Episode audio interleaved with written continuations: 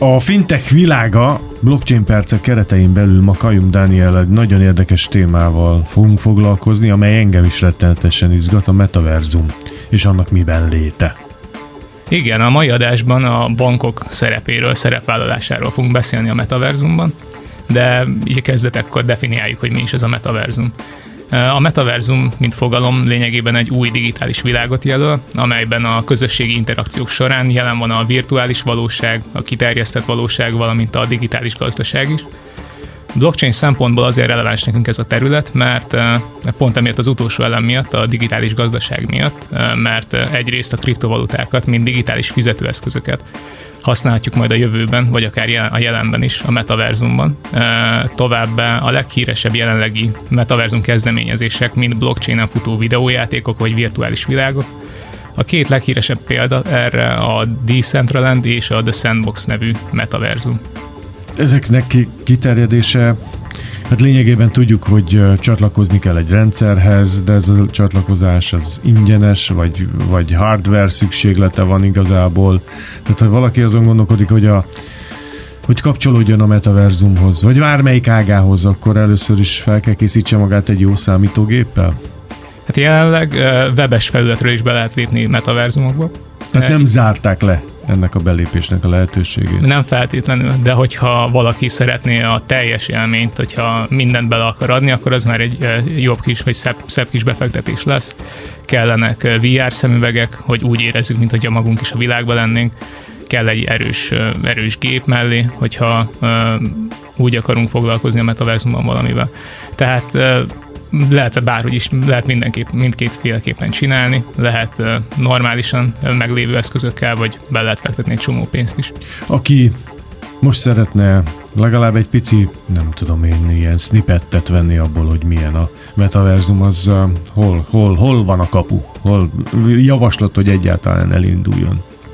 Hát visszatérnék ott a két példára, amit mondtam, a The Sandbox és a Decentraland az két ilyen metaverzum, ami, eh, amit el lehet érni. Ezek alapvetően ugye játék alapúak. A lényeg, hogy az emberek felhasználók egy virtuális világban barangolhatnak, eh, kapcsolatba léphetnek egymással, és hasonlít egy csomó online játékra, ahol ugyanígy ilyen open world-ben lehet interaktálni egymással azt mondanám, hogy ez lehet talán a legegyszerűbb módja annak, hogy valaki elkezdi a procedúrát, jobban megismerje ezeket a kezdeményezéseket, főleg abban, abban a szempontból is, hogy ezek viszonylag felhasználóbarátak. Nemrég mentem fel az egyiknek a weboldalára, és azt gondoltam, hogy ha bár most nem feltétlenül ö, töltenik órákat itt gyerekként mindenképpen iskola után eltöltöttem volna csomó időt az ilyen virtuális világokban. Mark Zuckerberg neve mindig felmerül a metaverzummal kapcsolatban. Ő kihasználta ennek marketing értékét, vagy a genézisnél, tehát a kifejlesztésénél már báváskodott. Mi az ő szerepe? Hát a Facebook az egy érdekes eset. Ugye ősszel azzal kerültek be a hírekbe, és azzal indították ezt az igazi metaverzum lázat, hogy Mark Zuckerberg bejelentette, hogy a Facebook nevet vált, és Meta vagy Meta Platforms lesz a vállalat neve. Már a vállalat, igen, nem a Facebook lesz más. Igen, az anyavállalat neve igazából, Facebook az marad, természetesen még mindig ugyanúgy használjuk és ennek a váltásnak az volt a lényege, hogy a Facebook az inkább egy jövőbe látó stratégiát alakított ki, amiben a hangsúlyt a virtuális világra fogják kihelyezni, és nem mellesleg ők is gyártanak virtuális valóság szemüvegeket, VR szemüvegeket.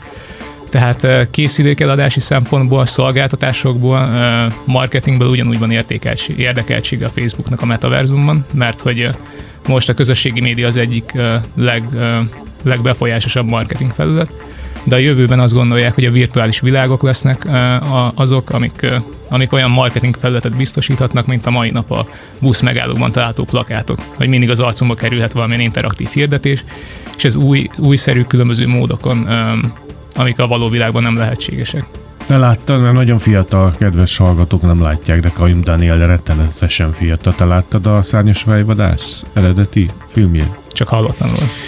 Akkor, uh, akkor más kérdést teszek föl. Ha időd engedi, nézd meg. De a második részét se láttad? De a második, a második igen, igen, csak a magyar Az eredet, igen, igen. A Blade, Blade Runner, igen. Na hát, hogyha Mert ott ez már van, ez a világ, a metaverzum, a szárnyas fejvadászba ugyanakkor egy egészen érdekes nekem, aki annak a filmnek a filozófiáján nőttem föl, hogy ez megvalósul, mert ott megvalósult ebben a filmben. És ez az a film, az nem akarok hazudni, de a 80-as évek végén készült szerintem az eredeti Blade Runner. Úgyhogy eltelt 40 év, és itt van a kezünkben a, a virtuális valóság, és akkor itt az üzleti lehetőségekhez kapcsolódjunk már szinte azonnal, mert eh, ahogy te is mondtad, a marketing része ez csak egy dolog, hogyha én csatlakozok és benne vagyok a rendszerbe, akkor az hogy fog engem nem elereszteni onnan, rossz magyarsággal. Igen, tehát hogyha még maradunk egy kicsit a szárnyas fejvadász kapcsolatnál, ott eh, sokaknak nem feltétlenül tetszett a filmben a filmvezetése vagy a sztori, kicsit darabos volt nekik, vagy nem tetszett, hogy nem fejeződött be, viszont az, a látványvilág az mindenkit elragadott.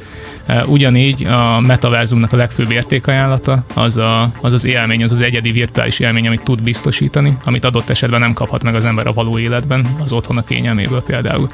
Gondolod, hogy egy kis menekülés is van ebben a való világból? Mindenképpen. Már most vannak virtuális valóság megoldások, amelyek emberek ezreinek teszik lehetővé azt, hogyha például nehezebben barátkoznak való életben, akkor virtuálisan saját arcuk megmutatása nélkül avatarokkal nem tudom, kommunikálnak egymással, és lényegében nekik is szólhat majd például a bankok, bankoknak a különböző új újítása a metaverzumban. Tehát ugye gyorsan lőjük el, hogy van, aki marketingre használja csak a metaverzumot. Ez egy trendi szó most, lehet úgy pozícionálni magunkat, hogy hogyha belépünk a metaverzumba, akkor milyen újszerű, új gondolkodásmódú, agilis bank vagyunk. Na most nem szeret, pont rossz, rosszul jön ki, hogy a JP Morgan fogom említeni, mert ők nagyon sok szempontból tényleg előre haladó gondolkodásmódúak, kriptovalutákkal sokat foglalkoznak a blockchain technológiával, viszont februárban ők is beléptek a metaverzumba úgymond, nyitottak egy virtuális társalgót, de ez inkább azért volt egy marketing eszköz, mert pont akkor jött ki egy metaverzum jelentésük, amiben többek között azt is elmondták, hogy a jövőben az éves bevétele a metaverzum piacnak az akár 1000 milliárd, egy, egy billió dollár is lehet. Igen, magyarban nem nehéz kifejezni már ezt a dollár összeget, mert hogy nem tudjuk pontosan, hogy mi a magyar megfelelője magának a számnak. Igen. Tehát óriási bevételek lehetnek lényegében a metaverzum piacon, és ezzel a jelentéssel kapcsoltak össze egy virtuális társalgót, ahol nem lehet sok dolgot csinálni. Van egy virtuális tigris, ami fel alá járkál a szobában, meg lehet nézni pár portrét ebben a virtuális világban, de azért néhány ismeretterjesztő anyag van, mint például a blockchainről. Sokkal jobb példa a spanyol Caixa banknak egy digitális banki spin-off, spin-offja, az Imagine, ez lényegében egy fintech bank, ami kicsit komolyabban vette a metaverzumba lépést. A virtuális teret egy létező barcelonai közösségi terükről mintázták, és azt egy egybe átrakták a Decentraland egyik frekventált területére, mert ugye a metaverzumban is vannak frekventáltabb területek, ahol több ember szokott időt tölteni. Ebben a virtuális térben kultúráról, kreativitásról, technológiáról és fenntartatóságról is olvashatnak tartalmakat a felhasználók a metaverzumba lépést még egy ismert spanyol énekes koncertjével is megünnepelték, sőt a fizikai Imagine Café-ban, vagyis a fizikai közösségi terükben is elhelyeztek egy sarkot, ahol bárki belépett ebbe a, ebbe a metaverzum helységbe. Ez egy sokkal jobb példa abból a szempontból, hogy tényleg élmény, élményközpontúság és ügyfélközpontúság van a, van a központban, tehát hogy erre tesz hangsúlyt az Imagine, és tényleg eh, kiaknázzák a metaverzum azon lehetőségét, hogy új, újszerű módon kapcsolódjanak az ügyfeleikkel, és ez akár eh, előrevetíteti azt is, hogy milyen lehetőségek eh, vannak a bankok számára abban, hogy felturbózzák, vagy színesítsék a bankfióki élményt, amit tudnak biztosítani. Akkor gondolhatom én azt, hogy elkövetkezik az NTF-ek és a különböző kriptovaluták valós korszaka? Mert hogy a metaverzumban mással fizetni, meg mással kereskedni, vagy máshogyan kereskedni, eladni, venni, lehet, hogy már nem is lehet. Na igen, tehát mondhatjuk azt, hogy a kriptovalutáknak és az NFT-knek már most is megvan a korszaka, viszont tényleg a virtuális világban ezek nem csak egy alternatívát fognak jelenteni, hanem potenciálisan a fő fizetőeszközt, meg a fő tulajdonjogot jelző dokumentumot is jelölhetik úgymond. éppen ezért az, a metaverzum felfutása nem véletlenül esik egybe azzal, hogy először a kriptovalutáknak lett egy nagy trendje, utána pedig az NFT-knek. Az NFT-k, hát a kriptovaluták megoldották a fizetéseket, az NFT-k pedig megoldhatják a tulajdonjogot, tehát hogy az egyedi, egyedi nem helyettesíthető tokenek, azok jelölhetik például a Decentralandben egy digitális teleknek, egy virtuális teleknek a tulajdonjogát, és sokan, sok pénzügyi szereplő pont így lép be, vesz egy digitális telket, aztán vagy kezd vele valamit, és tényleg egy élményre koncentrál, tényleg fejlesz valamit az ügyfeleinek, vagy pedig egy marketing eszközként hírértéket generál magának, mert olcsóbb, mint, vagy ugyanannyiba kerül, mint mondjuk egy közösségi média kampány, amit amúgy is kifizetett volna. Nekem kezd ilyen aranyláz szaga lenni a történetnek, ugyanis az eredeti aranyláz ugye Kanadában Klondike folyón, mikor megtaláltak egy nagyobb arany akkor rengeteg millió ember az egész világról indult el szerencsét próbálni, hogy nekem most ezt úgy tűnik, első és negyedik hallásra, hogy a, hogy a metaverzumban szintén el lehet indulni olyanoknak is, akik mondjuk a való térben nem sikeresek, vagy nem volt sikerük, viszont van egy jó ötletük, amit meg tudnak valósítani majd a metaverzumban. Hát ez egy nagyon jövőbe látó uh, vízió, a jóslat úgymond. Uh, én még maradnék a földhöz ragadtabb gondolatoknál. Persze sok, nagyon sokan voltak, rengetegen voltak a metaverzum trend elején, akik azt mondták, hogy mostantól egy virtuális világba fogjuk élni az egész életünket de azért már csillapodtak a kedélyek, most tényleg a technológiai lehetőségekhez, meg a kreatív lehetőségekhez mérten igyekeznek a vállalatok egyedi élményeket fejleszteni, egyedi megoldásokat fejleszteni, és a jövőben akár ennél színesebb megoldások is létrejöhetnek.